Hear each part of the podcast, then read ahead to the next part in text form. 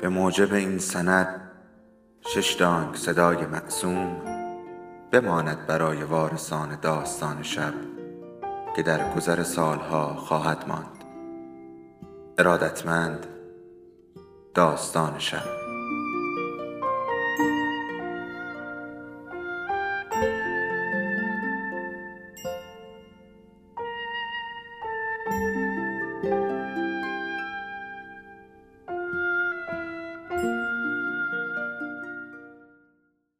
یکی بود یکی نبود.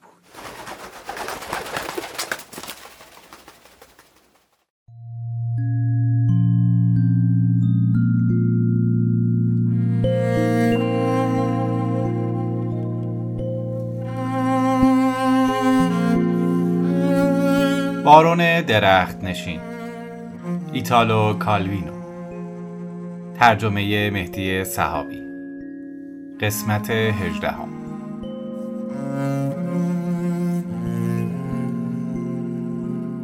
نخستین جایی که زائرانه به دیدارش رفتن درختی بود که بر تنهش این نوشته دیده می‌شد. کوزیمو ویولتا اپتیموس ماکسیموس. نوشته آنچنان قدیمی و دگرگون شده بود که به دشواری می‌شد آن را کار دست آدمی دانست. به این بلندی این را کی نوشته؟ کی؟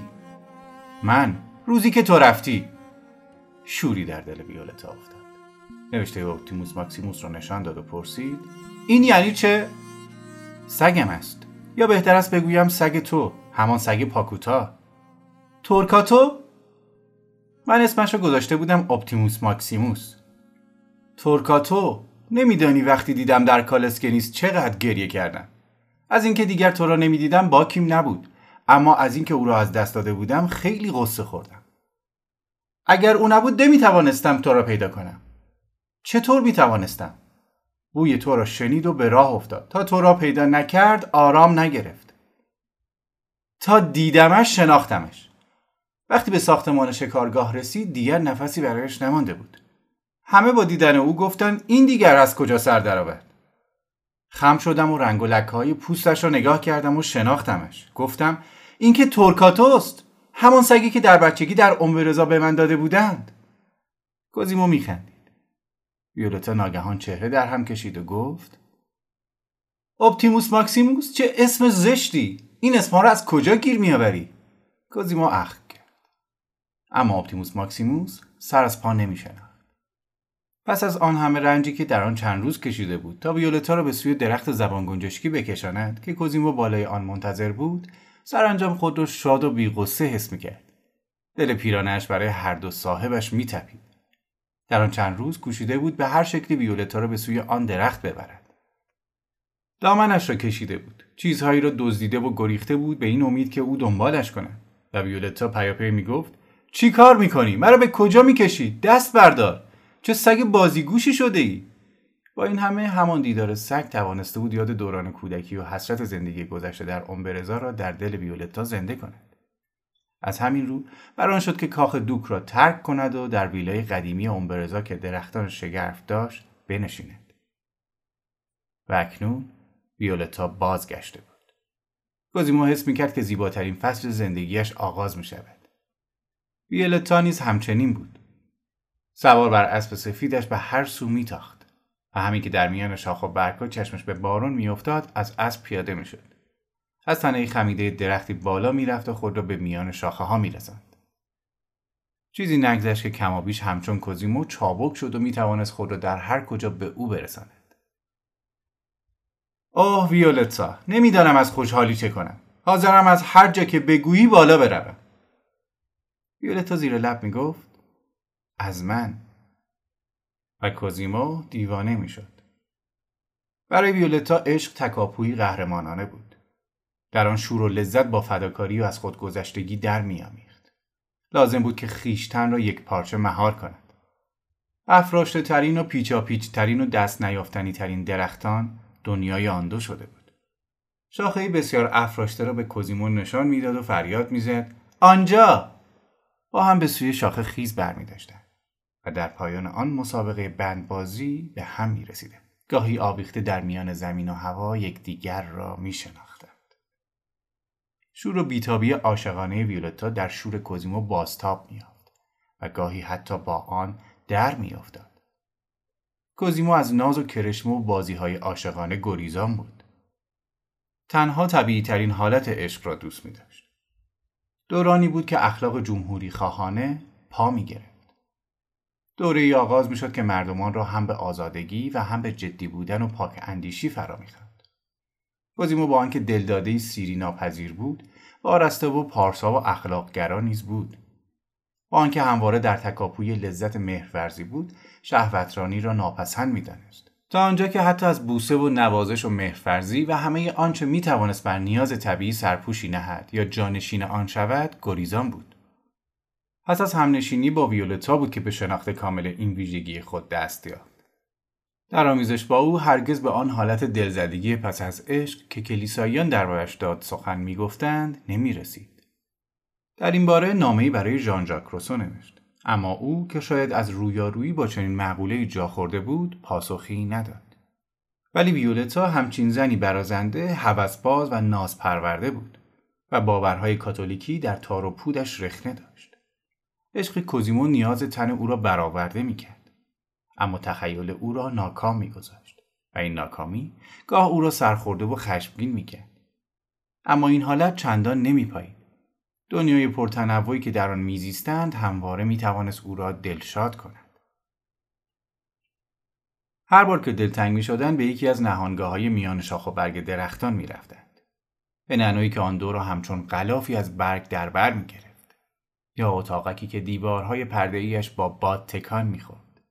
یا کیسه خوابی از پر که روی شاخهی پهن بود. و هر کجا که می‌رفتن ویولتا آنجا را به صورت جایی خوش و برازنده و دلپذیر در میآورد چیزهای تازه‌ای همراه خود می برد تا آن نهانگاه را خوشایندتر و دلپسندتر کند چیزهایی که بهرهگیری از آنها دشوار و پیچیده به نظر می رسید اما به گونه معجزه آسایی به کار می آمد. هر آنچه او می‌خواست به هر بهایی که ممکن بود می‌شد. زهره ها روی آن خلوتگاه های هوایی می نشستند و آواز می پروانه ها جفت جفت از درز پرده ها به درون می آمدند و یکدیگر را دنبال می کردند. در بعد از ظهر تابستان هنگامی که دو دلداده در آغوش یکدیگر به خواب می رفتند سنجابی به جستجوی چیزکی برای خوردن به درون می آمد. با دم پرپشتش چهره آن دو را نوازش می کرد یا انگشت پایشان را گاز می گرفت. پرده ها را بهتر بستند. اما خانواده ای از موشهای صحرایی بام اتاقک را جویدند و روزی از روزها روی آن دو افتادند. در آن دوره میکوشیدند یکدیگر را بهتر بشناسند. از زندگی خود سخن می‌گفتند و از هم پرسش ها می‌کردند. خودت را تنها حس می‌کردی؟ دلم برای تو تنگ می‌شد. برای دیگران چه؟ نه دلیلی نداشت چون همیشه با مردم سر و کار داشتم. میوه میشیدم. درخت حرس می‌کردم. با کشیش فلسفه میخواندم با دزدهای دریایی جنگ می‌کردم مگر دیگران هم همینطور زندگی نمی کنند؟ فقط تو اینطور زندگی می‌کنی برای همین دوستت دارم هرگز برای بارون روشن نبود که چه چیز را می‌توان به تا گفت و چه چیز را نمی‌توان گاهی یک اشاره ناچیز یک واژه کوچک خشم او را برمیانگیخت. برای نمونه کوزیمو می‌گفت با جوانی خلن کتاب میخواندم با شوالیه درباره آبیاری بررسی می‌کردم. با من چه؟ با تو عشق بازی می‌کنم. همانطور که میوه میچینم یا درخت هرس می‌کنم. ویولتا ساکت می‌شد و تکان نمی‌خورد.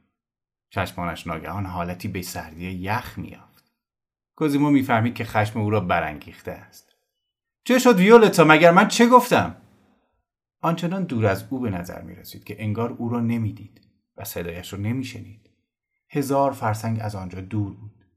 چهرش به سنگ میمانست. آخر چه شد ویولتا؟ راستش گوش کن. ویولتا ناگهان بلند می‌شد و به چابکی بی آنکه از او کمک بخواهد از درخت پایین می‌رفت. کوزیمو در نمیافت که از چه چیز دلگیر شده است. نمی‌فهمید. یا شاید بهتر می‌دانست که نفهمد تا بتواند بیگناهی خود را بهتر نشان دهد. ویولتا باور کن سوء تفاهم شده. گوش کن. تا پایین ترین شاخه ها دنبال او می‌رفت. ویولتا این تو بی دلیل نرو ویولتا ویولتا سرانجام به سخن می آمد. اما برای اسبش حرف می‌زد که بازش کرده و سوارش شده بود دهانه اسب را به دست می‌گرفت و به راه میافتاد کوزیمو سرگشته از درختی به درخت دیگر میپرید آخر ویولتا بگو چی شده؟ و ویولتا به تاخت میره کوزیمو از بالای درختان دنبالش می‌کرد ویولتا خواهش می‌کنم دوستت دارم. دیگر او را نمی‌دید. جستهای خطرناک می‌زد. خود را روی شاخههایی میانداخت که هر دم ممکن بود بشکند. ویولتا! حس می‌کرد که دیگر او را دست داده است. نمی‌توانست جلوی گریه خود را بگیرد. ولی ویولتا دوباره پدیدار می‌شد. به تاخت میآمد و حتی نگاهی نیز به او نمیانداخت. نگاه کن ویولتا ببین دارم چه کار می‌کنم. سر خود را پیاپی به درخت میکوبید. به راستی سر بسیار سختی داشت. اما او حتی نگاهی هم به کوزیمو نمیانداخت. دوباره دور می‌شد. کوزیمو منتظر میماند تا دوباره از لابلای درختان برگردد. ویولتا دارم دیوانه می‌شوم. تنه خود را از پشت به پایین میانداخت و سرنگون میماند. تنها پاهایش به شاخه بند بود. پیاپی به چهره خود مشت می‌زد. یا اینکه با خشمی دیوانه وار شاخه ها را میشکست. نارون پربرگی را در چند لحظه چنان برهنه می‌کرد که انگار تگرگ بر آن زده بود. ولی هرگز تهدید نکرد که خود را خواهد کشت. هرگز هیچ تهدیدی نمی‌کرد. آدمی نبود که با دستاویزهای احساساتی باجگیری کند. هر آنچه را که شهامت انجامش را داشت می‌کرد. و اگر به زبان میآورد که کاری انجام خواهد داد به این معنی بود که آن را از همان زمان آغاز کرده است. ولی تا آن هنگام چیزی نگفته بود. ویولتا همان گونه که غافلگیرانه خشمگین می‌شد خشم خود را نیز کنار میگذاشت. از میان آن همه دیوانگی های کوزیمو که هیچ کدام اثری بر او نداشت یکی بود که ناگهان دلش را پر از عشق و دلسوزی می‌کرد. نه کوزیمو عزیزم صبر کن! از اسب پایین میپرید به شتاب از درخت بالا می‌رفت در آن بالاها کوزیمو دستش را میآویخت تا به او کمک کند و دوباره عشق همان گونه طوفانی که خشم آغاز شده بود آغاز می شد. در حقیقت این هر دو یکی بود اما کوزیمو سر در نمی آورد. چرا رنجم می دهی؟ چون دوستت دارم. آنگاه او خشمگین می شد. نه دوستم نداری. وقتی کسی را دوست داریم خوشیش را می خواهیم. نه رنجش را. وقتی کسی را دوست داریم تنها یک چیز را می خواهیم. عشق را. حتی به قیمت رنج. پس تو به عمد مرا رنج می دهی. بله برای اینکه از عشقت مطمئن شوم در فلسفه بارون جایی برای این گونه استدلال ها نبود رنج یک چیز منفی است عشق همه چیز است باید همیشه با رنج و درد مبارزه کرد. هیچ چیز جلودار عشق نیست. چیزهایی هست که من هرگز نمی‌توانم بپذیرم. چرا می‌توانی؟ مگر نه اینکه مرا دوست داری و رنج می‌کشی؟ اوج شادی کوزیمو همان گونه که رنج کشیدنش پر سر صدا بود گاهی آنچنان دست خوش شادمانی می‌شد که دلداده خود را رها می‌کرد. از درختی به درختی میپرید و به آمیزه ای از همه زبانهایی که می‌دانست فریاد می‌زد. من عاشق زیباترین زن روی زمینم بیکاره ها و دریا نوردان قدیمی که در باراندازهای امبرزا میپلکیدند به این گونه کارهای او عادت کرده بود گهگاه او را می‌دیدند که از بالای بلوط جست و خیز کنان می آمد و آوازی بی سر و تهی را به بلندترین صدا می برای تو برای تو دل دارم و هر کجا به جستجو سر می کشم. شب تا سحر هر شب به جامائیکا می روم. یا اینکه چمنزاری است در جایی علفهایش همه زرین. مرا با خود ببری دوست که در آنجا بمیرم سپس دوباره میان شاخ و برگ ها ناپدید می‌شد. شناختی از زبانهای باستانی و امروزی داشت که چندان ژرف نبود. اما اینقدر بود که بتواند برای بیان شادمانی خود آوازهای چند زبانه بخواند. و هرچه شادیش بیشتر بود آوازش گنگتر و بیمعنیتر می‌شد. یک بار در روز جشن بزرگداشت قدیس پشتیبان امبرزا مردم با پرچم و تاجهای گل در میدانگاه گرد آمده بود. همان گونه که رسم است تیر بلندی را که تنهایی آن صابون خورده و لغزنده بود در وسط میدان افراشته و خوردنی های بسیاری را از آن آویخته بودند تا برای بالا رفتن از آن مسابقه برپا کنند. ناگهان بارون بر فراز چناری پدیدار شد. با جست بندبازانی که تنها از او برمیآمد خود را به تیر رساند. از آن بالا رفت و نوک آن ایستاد. به آمیزه ای از اسپانیایی و آلمانی گفت زنده باد ونوس آن زیبایی باستانی. سپس به شتاب به پایین سرید و به گونه‌ای که نزدیک بود به زمین برسد. اما در میان راه ایستاد. دوباره از تیر بالا رفت و قالب بسیار بزرگی از پنیر گلگون را برداشت و ناپدید شد. و مردم امبرزا را گیج و منگ بر جا گذاشت.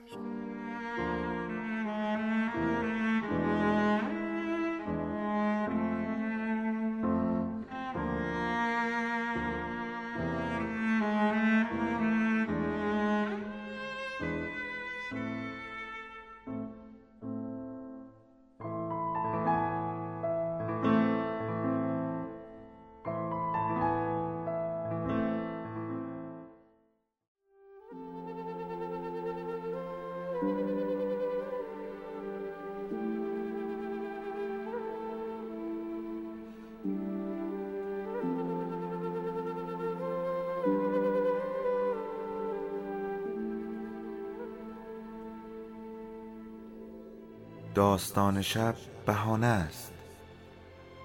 برای با هم بودن دور هم نشستن شنیده شدن.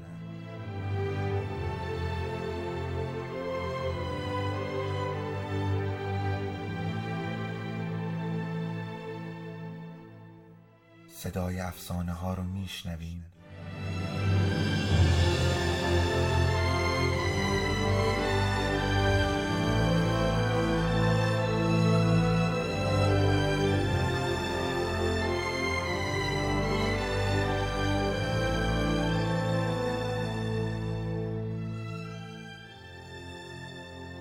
شبتون بخیر.